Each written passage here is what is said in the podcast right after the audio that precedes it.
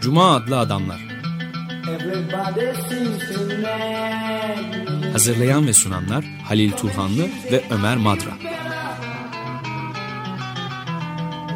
Katkılarından dolayı Cross kalemlerine teşekkür ederiz. Wednesday just don't go.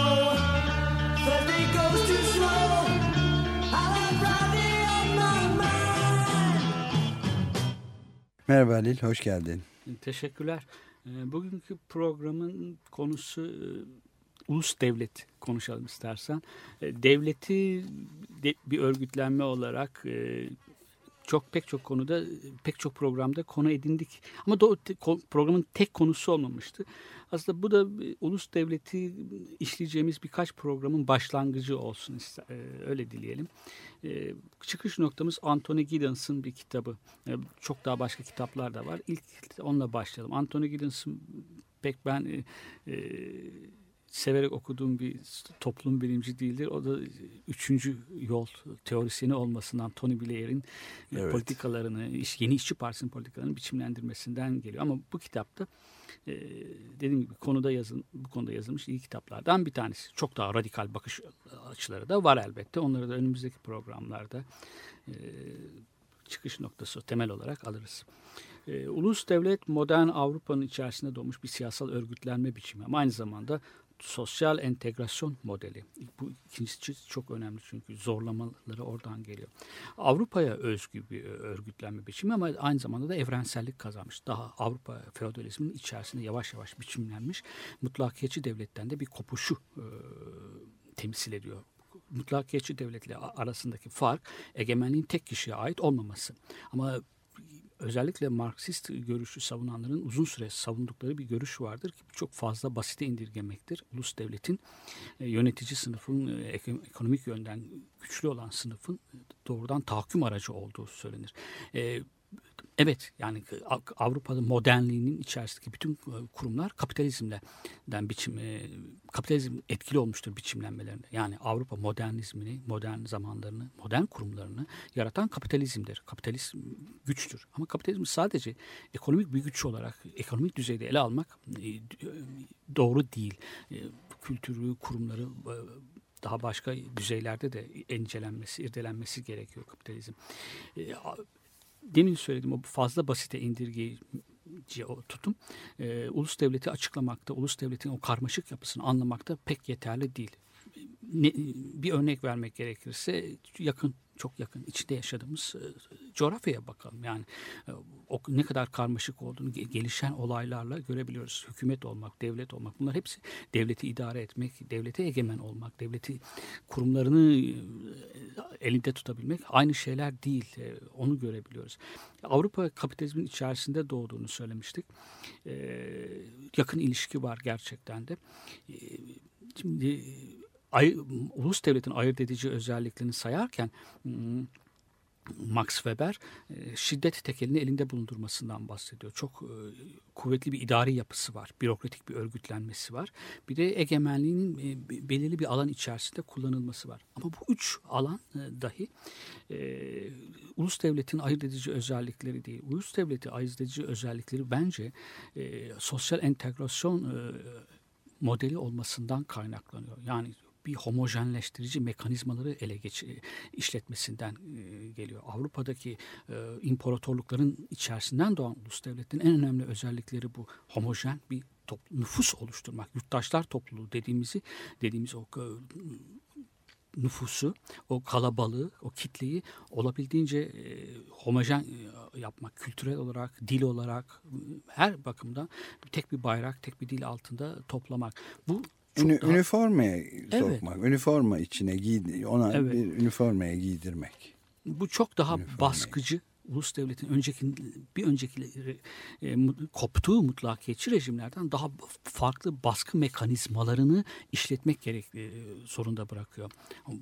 Var olabilmesi için, varlığını sürdürebilmesi için bu e, mekanizmaları işletmesi gerekiyor. Zaten devletin olduğu her yerde iktidardan söz ediyoruz. Yani kendini varlığını koruması e, ve sürdürmesi için e, iktidarın kullanması gerekiyor. İktidar e, ancak otorite kaynaklarına e, dayanarak işletilebilir.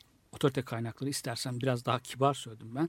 E, tahakküm araçları, ideolojik aygıtlar ne dersek diyelim. Ama ulus devlet homojenleştirici olmasından dolayı senin de söylediğin gibi üniforma giydirebilmesi için çok daha farklı e, me, mekanizmalar işletiyor. E, şimdi e, tarihsel olarak da e, Hegel e, devletin birçok ahlaki kuruluştan, örgütlenme biçimlerinden, insanın yaratmış oldukları örgütlenme biçimlerinin nihai noktası olarak alır. Ahlaki bir örgütlenme biçimi olarak alır. Siyasi ama aynı zamanda örgütleri.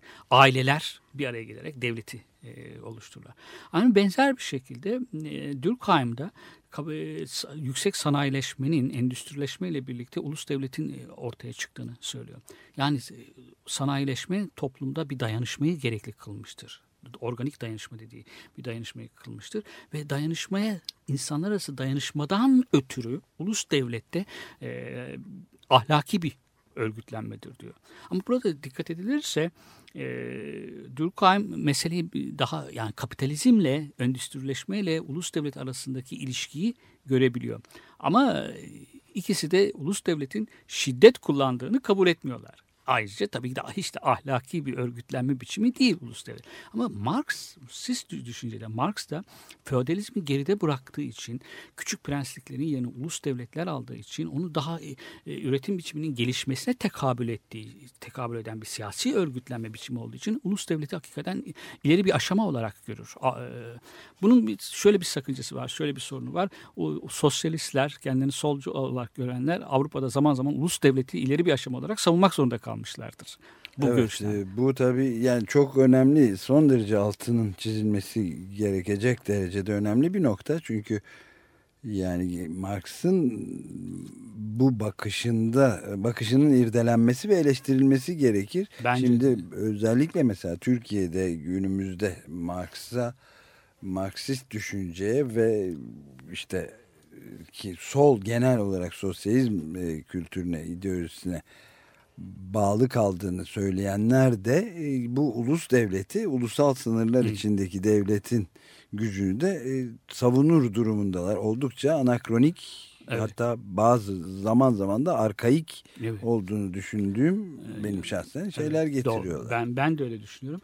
Marx'ın orada bir çelişkisi var. Yani işçili sınıfının vatanlığı yoktur e, diyorsun ama aynı zamanda ulus devleti de savunuyorsun. Bu Avrupa'da birinci ve iki, bir, özellikle birinci Dünya Savaşı 1914'te sosyal demokrat ki Marksist kökenli partilerdir. E, işçi sınıfıyla kuvvetli bağları vardır her şeye rağmen. E, işçi sınıfının neden e, devletler arasında, ulus devletleri arasındaki Avrupa'daki savaşa destek vermesi, neden savaşa katılması, üniformalarını, e, işçi tulumlarını çıkarıp üniforma giymesi e, söylerken kullandıkları argümandır bu. Devleti, ulus devleti koruyorsun. Ama halbuki ulus devletin korunması e, konusunda işçi sınıfıyla burjuvazinin aynı düzeyde aynı yoğunlukta çıkarları yok. Ulus devletler e, yüzde yüz burjuvazinin e, tahakküm araçlarıdır demek de başta söylediğim gibi yanlış. Yani her zaman o devleti sahip olamıyorlar. Her bütün kurumlarına sahip olamıyor. Başka bir boşluk var orada. Ama buna rağmen böyle bir savunma, böyle bir meşrulaştırma, böyle bir rasyonel leştirme gerçekten de sol düşüncenin evrenselci olan, kozmopolit olan sol düşüncenin e, özüne, doğasına da aykırı bir şey. Ama bunun kökleri Marx'taki o çelişkide e, bulunuyor. Bunu ilk ben e, Emmanuel Wallerstein'de evet, dikkati ben çekmişti. Öyle. Yani ben de, evet. Çok önemli bir nokta bu. Emmanuel Wallerstein'in ben de onu okumuştum. Şey de var yani mesela Birinci Dünya Savaşı'nda ulus devleti savunmak üzere sadece bir örnek olarak vermek için işte Anadolu'ya Çanakkale Boğazı'na gelen Avustralyalı ve Yeni Zelandalı Anzak askerleri neyi savunuyorlardı orada ölür ve öldürürlerken? Yani bundan bunu bu sadece bize çok iyi bildiğimizi sandığımız bir örnek olduğu için evet, getiriyorum. doğru, Çanakkale doğru. Hepsine yaymak mümkün. Yani Alman işçi sınıfı da niye şey? Evet yani Avustralyalı işçiler neden öldüler ve öldürüldüler? Hı hı. İşçi sınıfının üzerine savaş iki savaş arasındaki e, militer e, askerleri saldıran da şeyler yani gene e, kendi orduları kendi orduları eziyor onları. Bir de e, Burada Wallace e, Giddens'ın kitabı bu konudaki yazılmış en radikal kitaplardan, en radikal bakış açısını, en farklı bakış açısı getiren kitaplardan biri değil. Ama e, ulus devletlerin e, kendilerini iç pasifleştirme dedikleri, iç pasifleştirme olarak kavramlaştırdığı bir olgu var. Yani ha, o homojenleştirme süreci içerisinde e, itaatkar bir nüfus, e, yurttaşlar topluluğu oluşturuyorlar. Bunun bu işleyen mekanizmalar her zaman şiddeti çıplak olarak göstermiyorlar.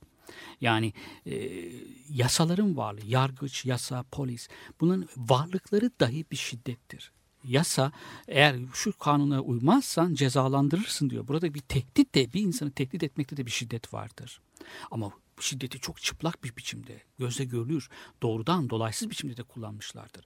Polis ve askeri gücün birbirine ayırt edilmediği dönemlerde özellikle, kopmadığı dönemlerde ordu sadece bir ulus devletin bir başka ulus devletle savaşmasında değil, içte de e, ulus devletin e, tehlikeli sınıfları, tehlikeli unsurları bastırmada, onları etkisiz kılmada kullanılmıştır. Hala da kullanılmaktadır liberal devletler, şimdi ulus devletler, Avrupa'nın ulus devletleri liberal devletler olmuş olarak evrilmişlerdir. Çoğulculukla övülürler.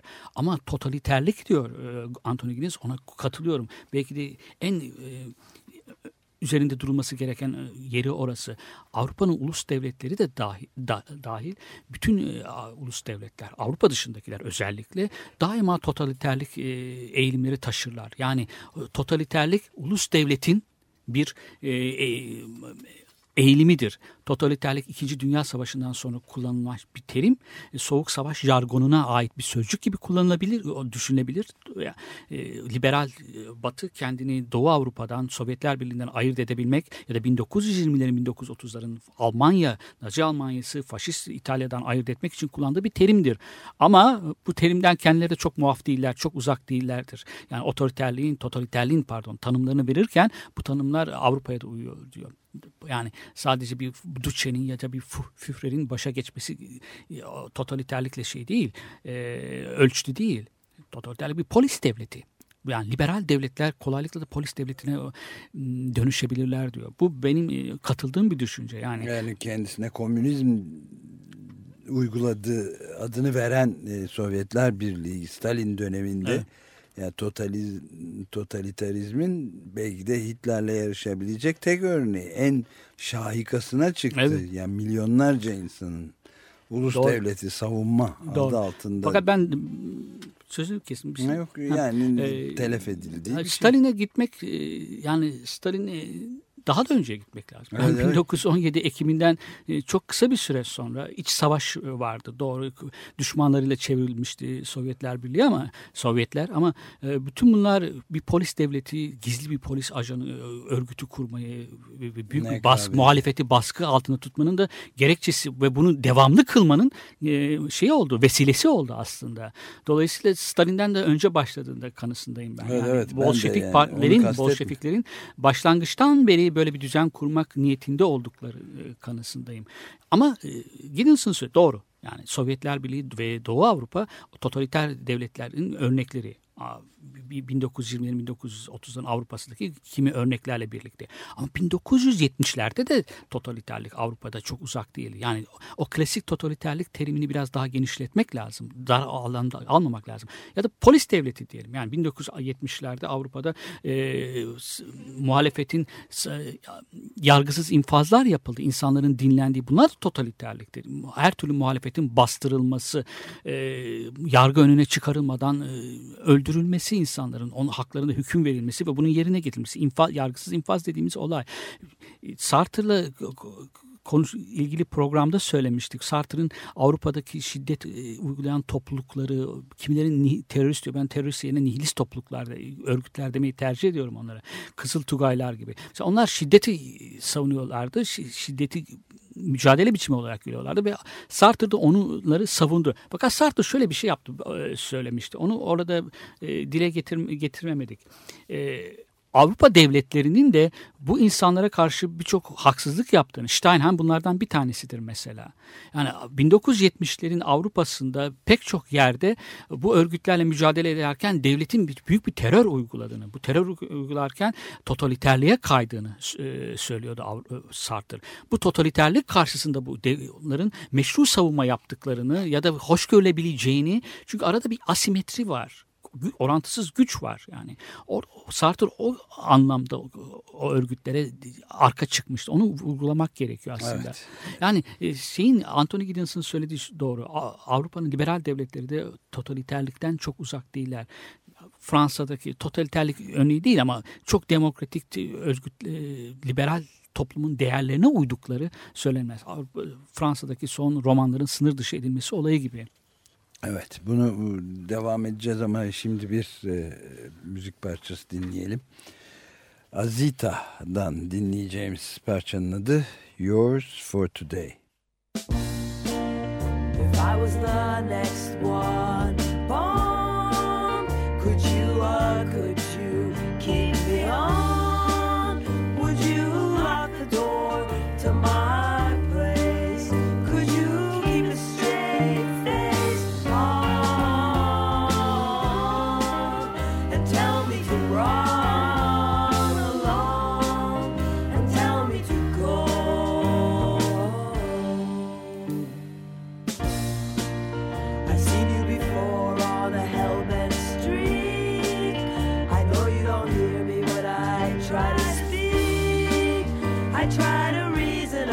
try to make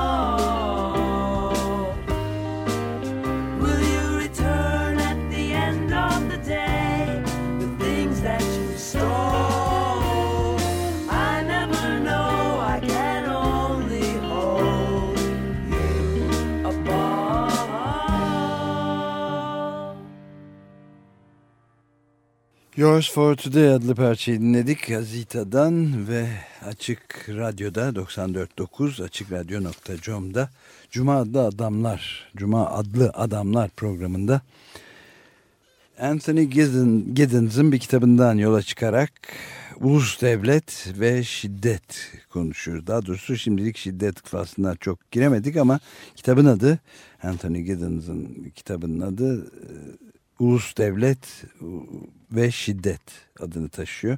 Kitap The Nation State and Violence. Bu ilk orijinali 1985'te çıkmış Türkçe birinci basımı ise Devin Yayıncılık'tan 2005 Mart'ında yayınlanmış. Türkçesi de Cumhur Atay'a ait olan bir kitap. Ama oradan e, Anthony Giddens'ın e, kitabıyla ve düşünceleriyle de sınırlamıyoruz kendimizi ve genel bir tur, ufuk turu gibi bir şey yapıyoruz. Ulus Devlet'in serencamı hakkında Halil Turhanlı ile bendeniz Ömer Madra. Evet şiddet e, faslına gelelim işte. Şiddeti burada çok dar anlamda kullanmıyoruz aslında. Yani Anthony Giddens da öyle kullanmış. Bir insanı korku vermek, korkutmak, bir şey tehdit etmek de onun şiddet ku- kullanmak. Fiziksel bedeni üzerinde işkence etmekten ibaret değil e, şiddet. Bir insanın evinin aranabileceğini, her an kapısının çalınıp evinin aranabileceğini e, duygusuyla, korkusuyla yaşaması da bir şiddete maruz kalması demektir. Şimdi ulus devletin e, devletler aslında hep e, denetlemişlerdir. Yani kendi e, nüfuslarını denetlemişlerdir. E, Max Weber mesela şey diyor, e, bürokrasinin e, rasyonel bir örgütlenmenin kapitalizmle e, ve Avrupa'da doğduğunu söylüyor. Ama bu biraz yanlış. E, Çin İmparatorluğu da mesela büyük bürokratik bir imparatorluk aslında. En az Avrupa'daki devletler kadar da rasyonel. Ama orada e, böyle çok bir felsefenin ötesinde de bir baskı da var aslında. Yani bürokrasinin örgütlenmenin, hiyerarşik bir örgütlenmenin olduğu her yerde bir tahakküm ilişkileri de vardır. O bürokratik imparatorluklar e, sadece Avrupa e, bürokratik bir örgütlenme, aynı zamanda rasyonel bir örgütlenme Avrupa'ya özgü değil. Şimdi devletin olduğu her yerde bir denetim vardır dedik. Yazıyla birlikte aslında yazı denetimin e, araçlarından bir tanesi. Yani kayda geçme, bilgi toplama, e, onları depolama ve yeri geldiğinde de kullana, kullanmak. E, ulus devletin geldiğinde 17. 18. yüzyılda, 19. yüzyıl Avrupa'sında ve yazının çok daha yaygın olarak kullanıldığı, arşivlerin yapıldığı, istatistiklerin de resmi istatistiklerin sistematik olarak bilginin toplanıldığı bir dönem. Günümüzde bu hayli hayli kolay. Çünkü elektronik olarak topluyorsun bilgileri, bilgisayarlara koyuyorsun, daha iyi depolayabiliyorsun ve onları e, bir kimsenin en mahrem, hayatın en e, yaşamın en mahrem alanlarına dahi nüfus edebiliyorsun. Bu yüzden bilgi toplamak e, daha kolay. Ama zaten o idari yapısını çok yüksek, ulus devletin özelliği şu diğer devletlerden farklı olarak modern devletin yüksek derecede bir disiplinli bir toplum. Diğerlerinden daha disiplinli. Bu da daha örgütlü olması, idari yapısının daha kuvvetli olması, tahakküm araçlarının, e, e, otorite kaynaklarının daha etkili biçimde kullanılması. Bunu bunu böyle bir kullanmak, böyle bir işleyiş etkili işleyiş içinde olabildiğince fazla bir bilgi sahibi olmalısın kişiler hakkında. Ulus devlet bunları günümüzün devleti, modern devlet bunları hayli hayli e, başarıyor. Çok başarılı bu konuda. E, bunları kullanmak, resmi istatistikleri kullanmak aslında bir yerlerde senin hakkında pek çok bilgi bildiği olduğunu bilmek bile biraz bir ürkütücü bir şey. Yani benim hakkında ne kadar çok şey biliyor. Hatta tahmin etmediğin kadar çok şey biliyor. Birden çıkıveriyor onlar. Senin kendi kendi Unuttuğun hakkında bir şey çıkıyor. unuttuğun bilme hatta belki de bilmediğin bilgileri ama yani bu illa yanlış olması da gerekmez. Senin kendinin bile kendi hakkında bilmediğin bilgileri biliyor olabilir Evet. devlet. Evet. Hatta istatistikler yapılıyor. İşte askere almak için, vergilendirmek için istatistikler gerekli. E, Ne kadar kazancın var, şunlar. Hepsini biliyorlar. Hiçbir şey kaçıramıyorsun. Bir evin varsa ne kadar kira topluyorsun, şunları bunları. Bunlardan vazgeçtim. Bir de ahlaki istatistikler var. Boşandın mı? Evli misin?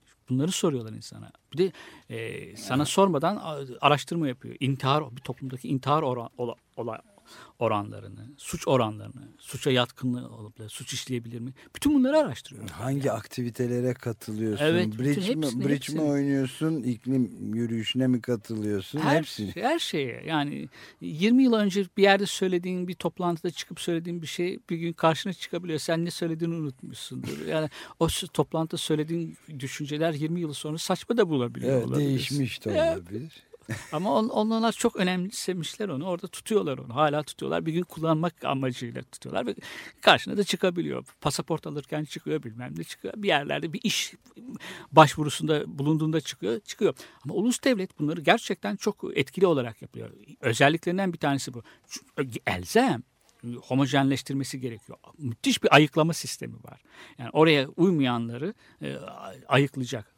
Ulus devletten önceki geleneksel devletler diyelim istersen modern devletin dışında diğer bütün ör- siyasi örgütlenme biçimlerini içeren içerecek biçimde kullanılım. Onlar da deneye destekliyorlar. İmparatorun ya da padişahın jurnalcileri, hali- hafiyeleri var. Ama onların e, etki alanları şimdiki gibi Çok sınırlı, sınırlı tabii. elbette. Evet. Yani bu e, çok önemli bir e, başka bir yönüne götürüyor işi. Müsaade edersen Tabii. bir ufak parantez açmak istiyorum bu konuda. Şimdi ulus devlet deyince biz zaten özellikle bizim kuşağımız ve bi- bizim çocuklarımız filan başka hiçbir şey görmemiş bir kuşak. Evet. Yani ulus devleti o yüzden de yani biz doğduğumuzdan e, ölene kadar ulus devletten başka bir gerçeklik, uluslararası ve dünya gerçekliği tanımadık bu anlamda siyasi proje olarak. Oysa yani son derece yeni. İşte senin daha programın daha başlarında bir yerde söylediğin gibi yepyeni bir kavram. Evet. Yani Fransız devrimine Evet. filan Evet. denk geliyor. Dünkü çocuk yani insanlığın uzun tarihi içinde bir göz açıp kapayıncaya kadar kısa bir dönemin ürünü ama sanki algılamamız öyle ki ebediyen vardı. Yani Roma İmparatorluğu ondan önce Hititler bilmem ondan öncekiler. Tarihin içinden bilinmeyen bir geçmişten, insan belleğinin hatırlayamayacağı kadar uzak bir geçmişten gelen kökleri oraya dayanıyor ve sonsuza Ebedi- kadar da sürüyor. Evet öyle Ama bir algı var. devletin ideolojisi propaganda aygıtları Evet. bunu zaten benimsetiyor. Yani bu her zaman e, kendini ideolojik olarak benimset, benimsetir. İlkokullardan başlayarak her sabah ettiğin ye- bağlılık yeminine kadar tut e, bir şehrin alanlarına, meydanlarına, sokaklarına dikilen heykellere ka- kadar her zaman hatırlatır sen kendisini. Yani ölümsüz ve sonsuz olduğunu hatırlatır. E, bengi böyle ebedi bir şey. Ezelden Hiçbir şeyine ebede dokunulmaz. uzan. Ezel, ezeli ve ebedi devlet. Evet. Ulus devleti. Ulus devlet, cumhuriyet. Yani Hatta Türkiye'de de şey de yapılıyor mesela işte ordunun kuruluşu bilmem Evet. e, Metehan'a kadar geri Evet. götürülüyor. Yani sanki ulus devlet varmış gibi bilmem kütüphane ilk kütüphanenin ya da ilk üniversitenin kuruluşta ta Fatih'e kadar geri götürülerek böyle Yani ulus devletle ilgili birçok mitler var. Hepsi doğru. Evet, mitos. Dilleri, evet, dilleri şuraya dayandığına da- e, dair pek çok şey var. Yani ulus devlet o mitlerin ben yalanlar dememek için, resmi yalanlar dememek için mitler diyorum. Evet topu topu da iyi. 1923'ten bu yana daha Evet. 100 yılı bile bulmamış Evet. Türkiye'deki şey. 90 yılı bulmamış yani. Yani onun de- değişmez olduğuna inandırmaya çalışıyor her şeyle. Yani bazı iktidarın otorite kaynaklarını kullanması gündeli her gün kullanır. Her gün. Her gün kendini ideolojik olarak hep e, yeniden üretmesi gerekiyor. Var olabilmesi için. Onun için çocuklara her gün yemin ettireceksin. Her gün haftanın okulun olduğu her gün derse başlamadan yemin ettireceksin. Marş ba- maçlarda yemin ettireceksin. Ulusal marşı söyleyeceksin. İşte e, cumartesi e, tatillere girerken bayrak indireceksin, bayrak çekeceksin, bayrak törenleri yapacaksın. Bütün bunlar e, e, ulus devletin e, sonsuza kadar yaşayacağı inancını yerleştirmek, pekiştirmek için. İnancını aslında bu yanılsama tabii ki. İnsan eliyle yapılmış bir kurum insanların ne kadar sağlam olursa olursun hiçbir kurum zamanın içerisinde aşınmaz değildir. Yani zaman aşındırır. Zaman e, tıpkı deniz kenarına bir taş bırak oradaki taş düzleş, düzleniyor. Dalgalar onu. Buna, bunun gibi bir şey yani. Toplumsal kurumlar da böyle. Yıpranır gider. Yani şey kalamaz. E, Badiou'nun o demokrasiyle ilgili programında söylemiştik. Yani dem- bir cumhuriyeti savunuyorsunuz ama hangi cumhuriyeti savunuyorsunuz? Siz diyor soruyordu. Birçok şeyde. Hindi Çin Savaşı'nda, Cezayir Savaşı'ndaki e, e, komüncüleri öldüren cumhuriyetmiş. Bir sürü şey soruyordu. Yani Temel o- soru o zaten Evet, evet. bu soruları biraz değişik soruları başka cumhuriyetler içinde sorulabilir. Birçok soru var. İnsanın aklına hemen gelen sorular var. Yani birçok soru var. Şey de diyor, Noam Chomsky de diyor. Evet biraz yani hala ulus devletlerden söz ediyoruz ama e, yakın bir tarihte kurulmuşlardı. Sonuna kadar yaşamayacaklar. Gidecek yani hepsi diyor. Bunda da şeyde üzülecek bir şey de yok bunda. E, bunu elde tutmaya yıkılmaz olduğunu yıkılmaması için elde tutmaya çalışmak e, abesle iştigal bir şey. Evet Şimdi- adeta bir din haline alıyor. Kült. Evet. Yani, yani ulus devlet kültüne tapınıyor herkes insanlar. İşte Evet. Senin sözünü ettiğin Evet. o ritüellerle, Hı hı, bütün hı, o öyle. yeminlerle bayrak indirilen kaldırılan bayraklar maçlarda ve Evet. şurada burada e, bayram törenlerinde yapılan şeylerle o kült önünde secde ediliyor. Evet. yani. Mesela Badiou'nun bizim Fransız aydınlarında bir cumhuriyet tapınması var diyor. Türk aydınlarında da. var. Aha, aynen öyle. e, şeyde de var. Bir cumhuriyet tapınması var. Ama tapınıyorsun aynı zamanda da laiklikten söz ediyorsun. Yani seküler, sekülerlikten söz ediyorsun.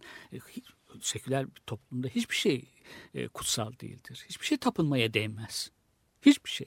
Laiklik dedikleri şey de böyle bir Evet, şey olması evet. gerek. Sadece dinle ilgili evet. bir şey değil ki bir bütün Dini Din- bırak bu diğer başka kurumlara e, bütün şey, kurumlarla ilgili yücelt, bir onları şey. Evet. kutsallaştır. Şimdi e, e, ulus devletlerle ilgili olarak kapitalizmle bağlantısını e, vurguladığını, iyi tespit ettiğini söylemiştik. Orada bir- şey daha söylüyor aslında. Karl Polanyi'nin söylediklerine de benziyor. Savaş ihtimali ulus devletler arasında azalmıştır diyor. Yani çünkü ek, karşılıklı olarak e, birbirlerini e, gelişmeleri gelişmeleri gerekiyordu. Bu nedenle de birbirleriyle savaşmadılar. İyi güzel bir Karl Polanyi ama 1815'ten A- Avrupa'da Napolyon'un artık başarısız olmasından 1914'e kadar e, doğru bir, görece bir barış dönemi olduğunu söylüyor. Ama çıkarları bunu savundukları için e, barış birbirleriyle savaşmıyorlar. Avrupa dışı toprakları işgal ediyorlardı. Paylaşıyorlar zaten. Savaşta oradan paylaşmadan doğuyor ve Avrupa topraklarına kadar kaçınılmaz olarak sıçrıyor. Birbirlerine birbirlerine giriyorlar. Ama bu zaman içerisinde barış dedikleri zaman içerisinde uzun zaman uzun barış dönemi dedikleri içerisinde ordularını bütün tek gelişen teknolojilerini silahları modern silahlar yapmaya şey yapıyorlar. İnsanlar silah yapmayı süs olarak evine as- asmak için kullanmazsın şu ya da bu gelecekte yakın ya da orta vadeli bir gelecekte kullanmayı düşünüyorsundur onları herhalde. Silah, silah teknolojisi gelişmiş. Avrupa'nın geri kalan kısmı üzerinde askeri güç kullanıyor, kullanıyorlar. Sömürgeleştiriyorlar onları. Üstelik Avrupa'daki demir yollarının yapımı da e, çok güzel bir şey orada Anthony Guinness dikkat çekmiş. E, Prusya'daki demir yollarının yapılması ki Osmanlı İmparatorluğu'yla da e, işbirliği yapıyorlar. Galiba Hicaz demir yolu. Bağdat, Ha, Bağdat. Demir- Ama Avrupa'daki dedi.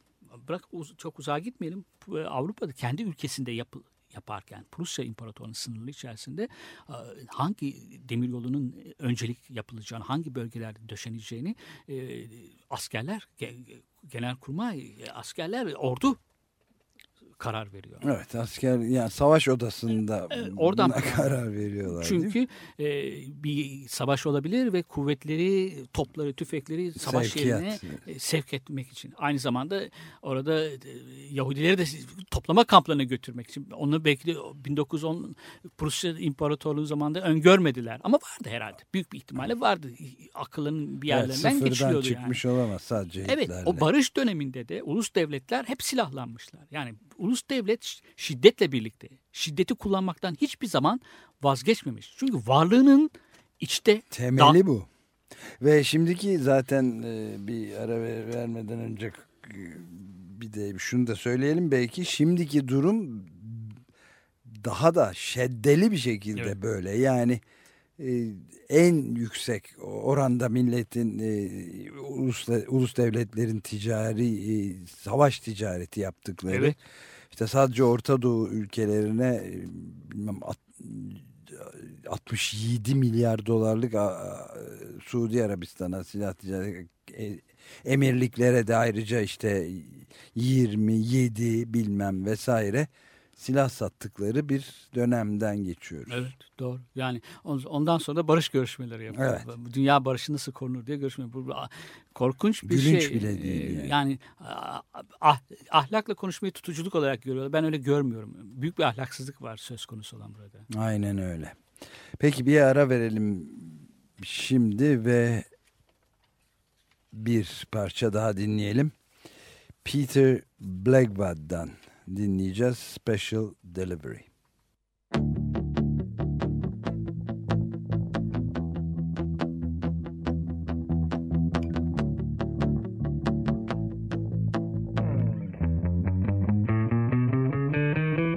Everyone's too nice to me. The way Vincent Price would be with midnight coming on.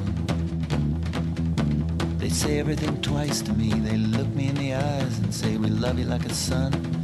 Love you like a son, but it's just sinister diplomacy. And anyone with eyes can see they're leading me on. Oh, soon it will come. Special delivery, though there's nothing to deliver me from. And everything in life could be a cutting edge of knife, so we'd better watch our hides. We see portions of eternity which go unrecognized. While ourselves obey biology and do what we do endlessly, the great divide. Oh,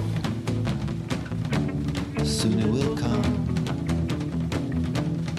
Special delivery, though there's nothing to deliver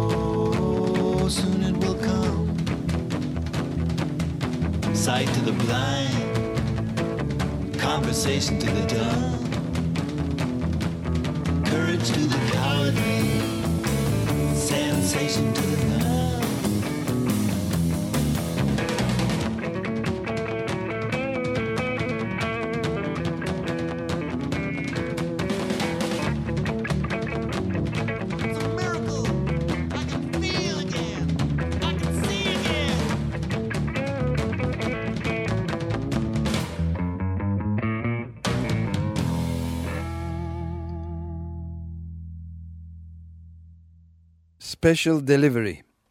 Peter Blackwood'dan dinledik. Cuma adlı Adamlar programındasınız. Açık Radyo 94.9 ve aynı zamanda da açıkradyo.com'dan da yayın yapmakta oluyor. İnternet üzerinden de yapmakta. Ve orada ulus devlet ve şiddet konusunu e, konuşuyoruz Halil Turhanlı ile birlikte. Elimizde de bugünkü programda bulunan kitap e, örnek kitaplardan biri bu tabii. Yani konu çok son derece geniş ve karmaşık bir konunun üzerinde yazılmış ilginç kitaplardan biri Devin yayınlarından e, çıkmış Anthony Giddens'ın Ulus Devlet ve Şiddet kitabı Cumhur Atay'ın Türkçesiyle. Evet. Ee, Avrupa'da 1815'te 1914'e kadar bir göreceli bir barış dönemi olduğunu söylemiştik. Bunu Karl Polanyi tespit ediyor. Evet. Ee, Napolyon savaş Napolyon Avrupa'da büyük bir imparatorluk kurmak istiyordu. Avrupa'nın süper devleti. Ama Avrupa hep bölünmüş zaten. Yani ulus devleti ortaya çıkmadan önce de e, mutlakiyetçi Avrupa'da da e, küçük küçük prenslikler var. Ama ulus devletler Avrupa'yı çok da katı bir biçimde e, bölüyorlar.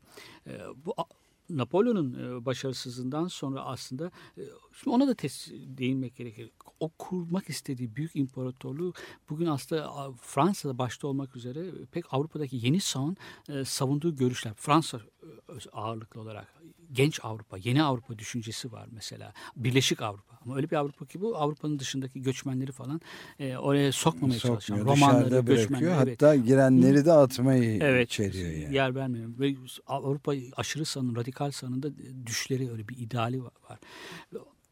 Burada demin de söyledik e, Peter Blackwell'i dinlemeden önce.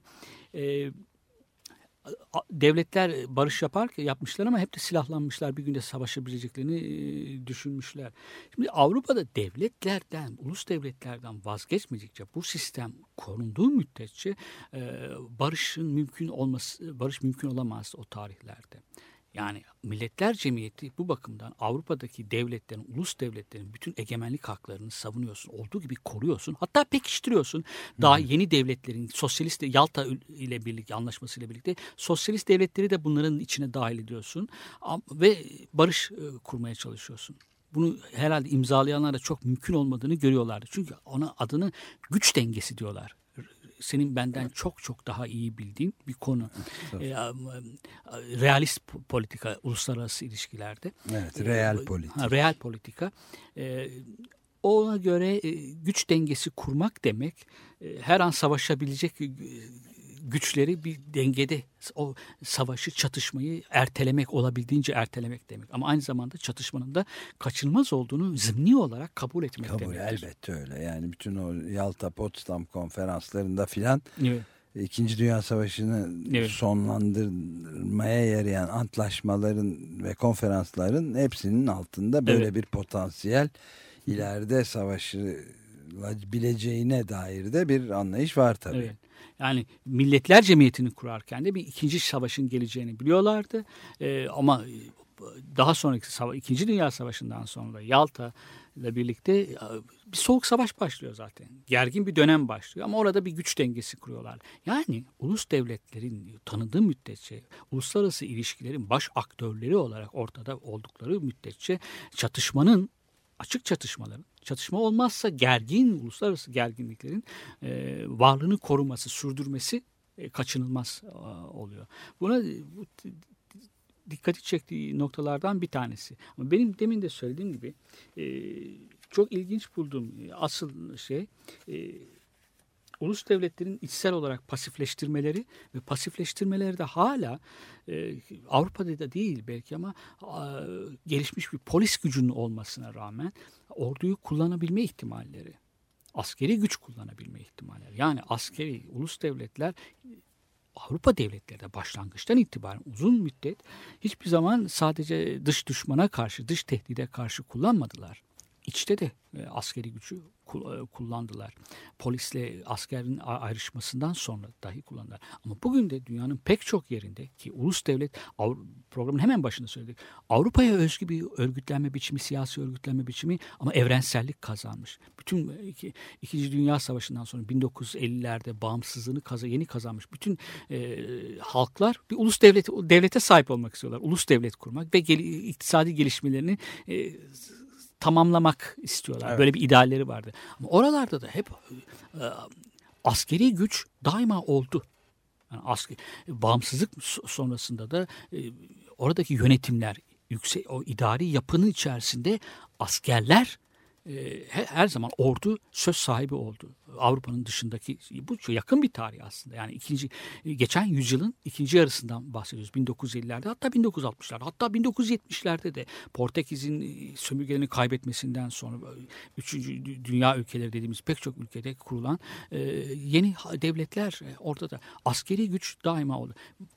Avrupa'da başlangıçtan itibaren Avrupa için geride kalmış bir şey. Avrupa liberal devletlere dönüşmüş bir vakitte. Otoriter, totaliter bir devlet e, eğilimler gösterebilir. Bir polis devleti olduğu dönemler olabilmiştir. Orada ordunun artık yok. Ama ulus devletin sadece Avrupa ile sınırlı değil. e, Avrupa dışındaki yerlerde de hala e, ordunun siyasi hayata müdahalesi söz konusu olabiliyor. Ulus devlet buna ihtiyaç duymuştur. Dün de duymuştur. Avrupa dışı toplumlarda da bugün de kendini pekiştirmek için iktidarını, kendini yeniden üretebilmek için buna ihtiyaç duyar diyor. Yani askeri güçle ulus devleti arasındaki o bağı vurguluyor. Ya burada önemli bir başka nokta daha var. Bir küçük bir parantez daha açmama izin verirsen. Yani şöyle bir şey var. Ee, bu yeni tip liderler türemeye başladı. İşte Berlusconi, Putin, e, bu ulus devlet işte demokrasi içinde ama ulus devletin bayağı otoriter. Bunların arasına e, şeyi de katabiliriz. Yani Erdoğan'ın da tek karar alma kendi partisi içinde de ve hükümet içinde de onun kendisinden başka fazla kimsenin karar alır gibi görünmediği durumlar var. Ve Evet. Bu da bir ciddi tehlikede yaratıyor denebilir herhalde. O tehlikeyi ya, ben farkındayım. Muhtemelen sen de söylediğine göre sen de farkındasın. Yani bizim ya da bize yakın düşünen pek çok kişi de farkındalar. Doğru. Ee, Ama bu tehlike sadece e, Tayyip Erdoğan'la bu- bugünkü başbakanla ilgili değil. Bence rahmetli Özal'ın da böyle bir eğilimi var. Evet vardı tabii. Yani Çok onun da bir doğru. başkanlık rejimine gitme şeyi vardı. Bir yandan da demokrat gibi görünüyordu. Yani onu onu e, siyaset böyle bir şey zaten. Bakışı bakabilmek ve olumlu ya da olumsuz yönlerini görebilmek, topyekun mahkum etmeden görebilmek, e, iyi yönlerini çok fazla abartmadan ama kötü yönlerini de tabii görebilmek. Yani iyi yaptığı olumlu birkaç adımın bu senin söylediğin o tehditleri muhtemel tehlikeleri görmemesi de engel olmaması lazım. Öyle var. Ya Avrupa'da da var. Sadece Türkiye ile ilgili sınırlı değil. Avrupa'da da var. Batı dışı toplumlarda çok daha fazla var yani şeyde. E, ama demokrasi böyle bir şey. Yani hep mücadele edeceksin. Evet, yani aynen öyle. tehlikelere karşı mücadele. Yani, Yani, şeyde çok daha zor tabii. Yani adı demokrasi olmakla beraber hiç alakası olmayan Rusya ya da e, adı bile o olmayan Çin gibi ülkelerde çok daha zor bu eğilimlerle mücadele etmek şüphesiz evet, ki yani. tabii. Yani Evet.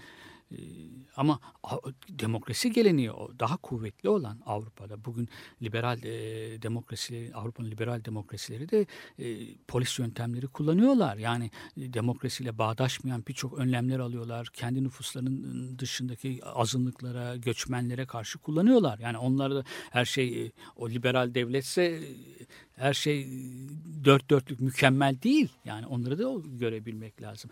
Ya şunu e, kabul etmeli, edilmeli. Ulus devleti daima az ya da çok yoğun ya da daha düşük yoğunluklu olarak daima bir tahakküm mekanizmaları işliyor. Şiddet mekanizmaları. Toplumun derinliklerine nüfus etmiş bir şey var. Çünkü devlet, devletin doğası gereği normatif bir şeydir.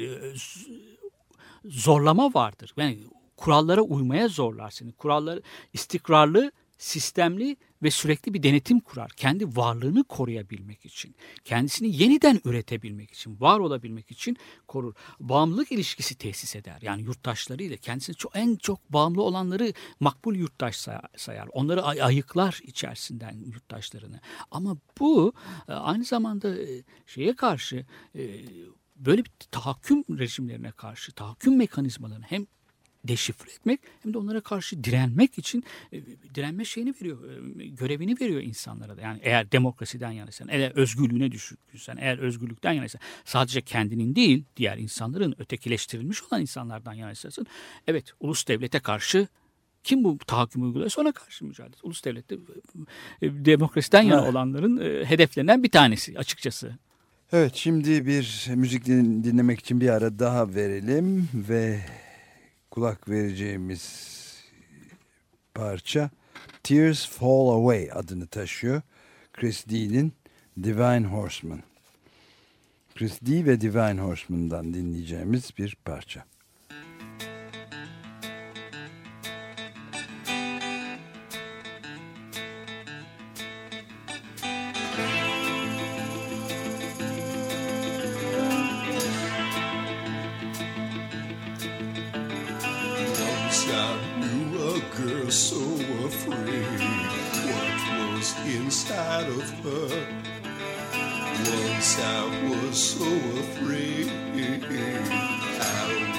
Just like that girl.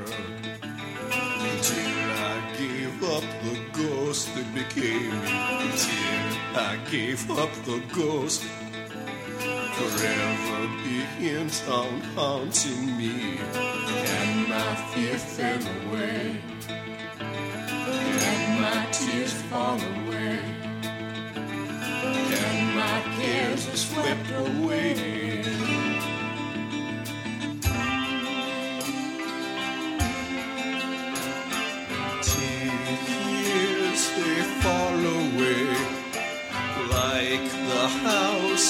Down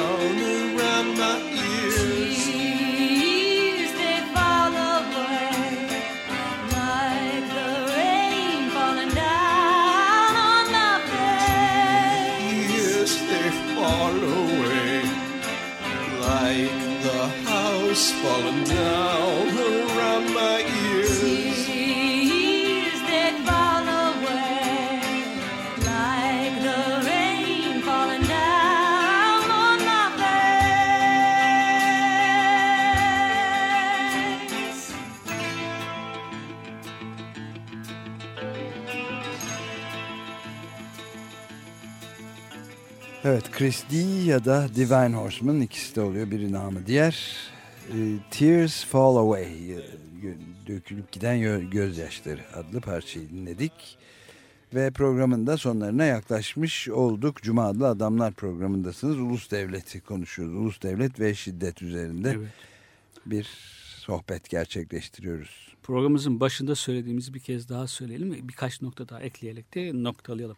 Ee, ulus devletin Avrupa'ya, Avrupa modernliğinin içerisinde doğmuş bir siyasi örgütlenme biçimi olduğunu ama aynı zamanda bir sosyal entegrasyon modeli olduğunu söylemiştik.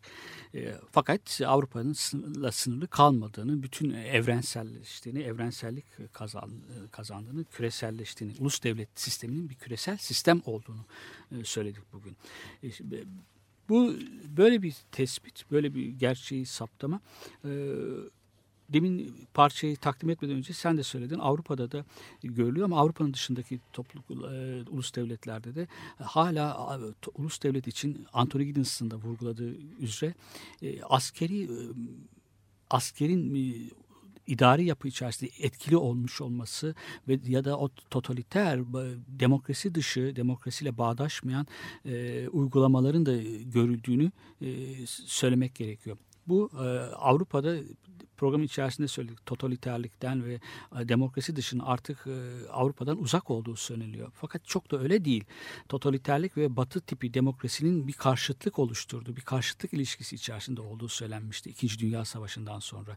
E, ama savaş sonrası toplumlarda da özellikle mesela Almanya'da Almanya geçmişiyle çok uzun süre hesaplaşmadı. Eski Nazilerin yargı organları içerisinde görev yaptıkları hala kendi toplumda bilinerek kendini saklama gereği duymadan Nazilerle işbirliği yapmış olan Nazilere sempatisini, Nazileri desteklediğini söyleyen insanlar Alman toplumunun içerisinde oldukça etkili oldular. Hatta dünya toplumunda da Kurt Waldheim gibi evet. E, Birleşmiş evet. Milletler'in genel sekreterliğine kadar evet. yükseltilen yani barış evet. ve güvenliği korumakla e, birinci dereceden İtalya'da politika yaptılar. Hristiyan evet. demokratların içerisinde. Evet. Yani Avrupa'da Fransa'da da öyle. Fransa'da da Nazilerle işbirliği yapmış olan insanlar yıllar sonra çıktı ortaya. Hatta bilin, bilindikleri halde toplumda e, yaş var, varoluşlarını sürdürdüler.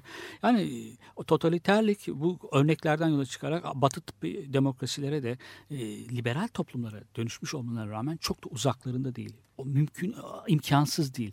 E, totaliterlik, baskı, e, bir polis devletine dönüşme ihtimali bütün toplumlar, ulus devletler için, Avrupa ulus devletleri için de mevcuttur. 1985'te yazdığını hatırlarsak bunu belki bugün değişmiştir. Gözden geçirdi mi bu kitabını bilmiyorum.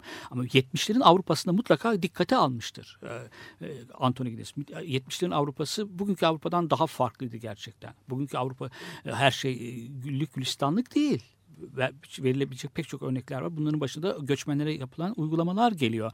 Ama 1970'lerin Avrupa'sında e, kitlesel manipülasyon vardı. Küçük grupların e, muhalefetlerini susturmak için, etkisiz, onları etkisiz kılmak için e, kanun dışına çıkılabiliyordu. Yani kanunları uygulama gereğini duymuyorlardı. Bizim çok yaygın olan e, Türkiye'nin hesaplaşmak durumunda olduğu yargısız infazlar vardı Avrupa'da da şey o örgütlerin üyelerine karşı. Yani e, Anthony Giddens'ın abartma değil gerçekten de. Batı dışı demokrasilerde bu totaliterlik, demokrasi dışı yollara sapma konusunda e, her zaman öyle bir potansiyel, her zaman bu ihtimal var. Bugün dahi var. Bu ne abartma ne de çok şey e, gerçeğe uymayan bir saptama. Bugün dahi var. Evet yani zaten günümüzün de bence en e, ciddi tartışma konularından biri eğer değilse, mevcut değilse olması gereken en önemli tartışma konularından biri de merkezin ne kadar sağlam kalabileceği evet. konusunda. Yani evet. Evet. Bu çünkü Amerika'da da bu Tea Partiler falan müthiş evet. bir yükseliş gösteriyorlar ve fevkalade endişe verici. Yani merkez diye bir şey kalmayacak artık ve sağın müthiş bir yükselişine tanık olmaktayız yani birçok başka ülkeden de örnek vermek mümkün. Şöyle bağdaş e, bağlayabilir miyiz? Modern devletle demokrasi arasında bir sorunlu bir ilişki var. Evet, aynen yani, öyle. E, aslında devletin içerisinde bizim tanıdığımız anlamda o temsil demokrasi falan ondan çok daha ötesini e, düşlüyoruz ve onu savunuyoruz. Öyle bir demokrasinin devlet çatısı altında gerçekleşmesi zaten öyle bir demokratik hayatın, bir yaşam biçiminin devlet çatısı altında yaşa, gerçekleşmesi, hayat gerçeğe dönüşmesi pek bana mümkün görünmüyor zaten. Sorun da orada. Evet, çok bıçak sırtı bir ilişki. Evet, peki burada toparlayalım herhalde artık e, ve bitirirken de Neil Young Dan e, Crime in the City adlı şarkıyı dinleyeceğiz ve bu şekilde de sona erecek programımız. Hepinize günaydın.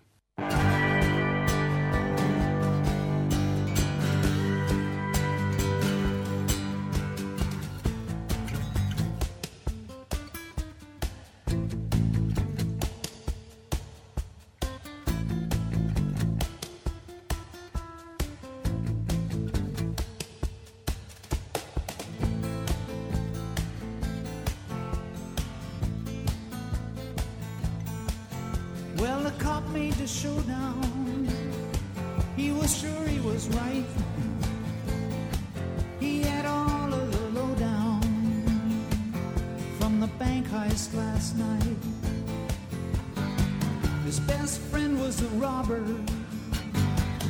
and his wife was a thief. All the children were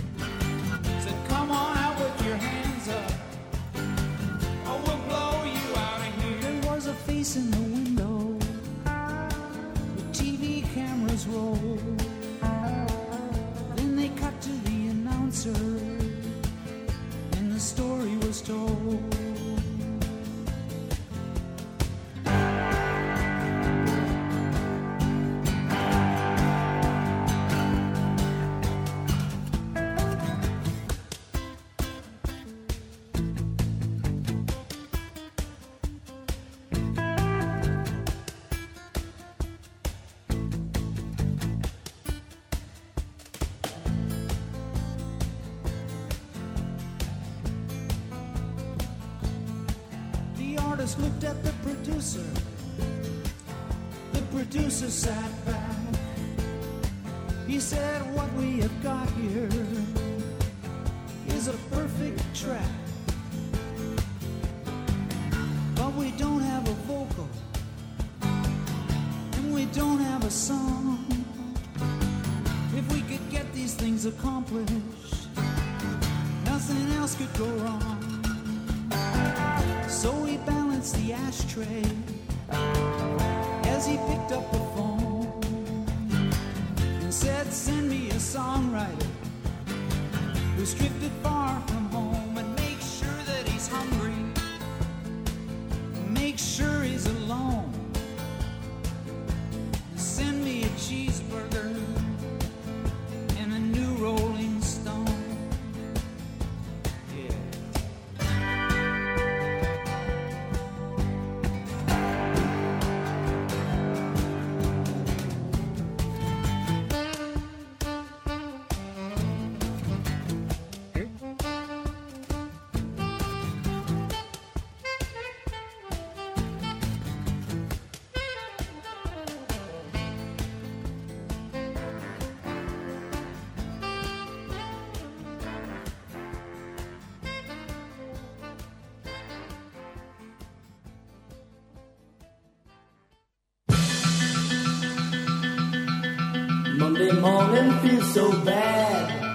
Cuma adlı adamlar. Hazırlayan ve sunanlar Halil Turhanlı ve Ömer Madra. Katkılarından dolayı Cross kalemlerine teşekkür ederiz.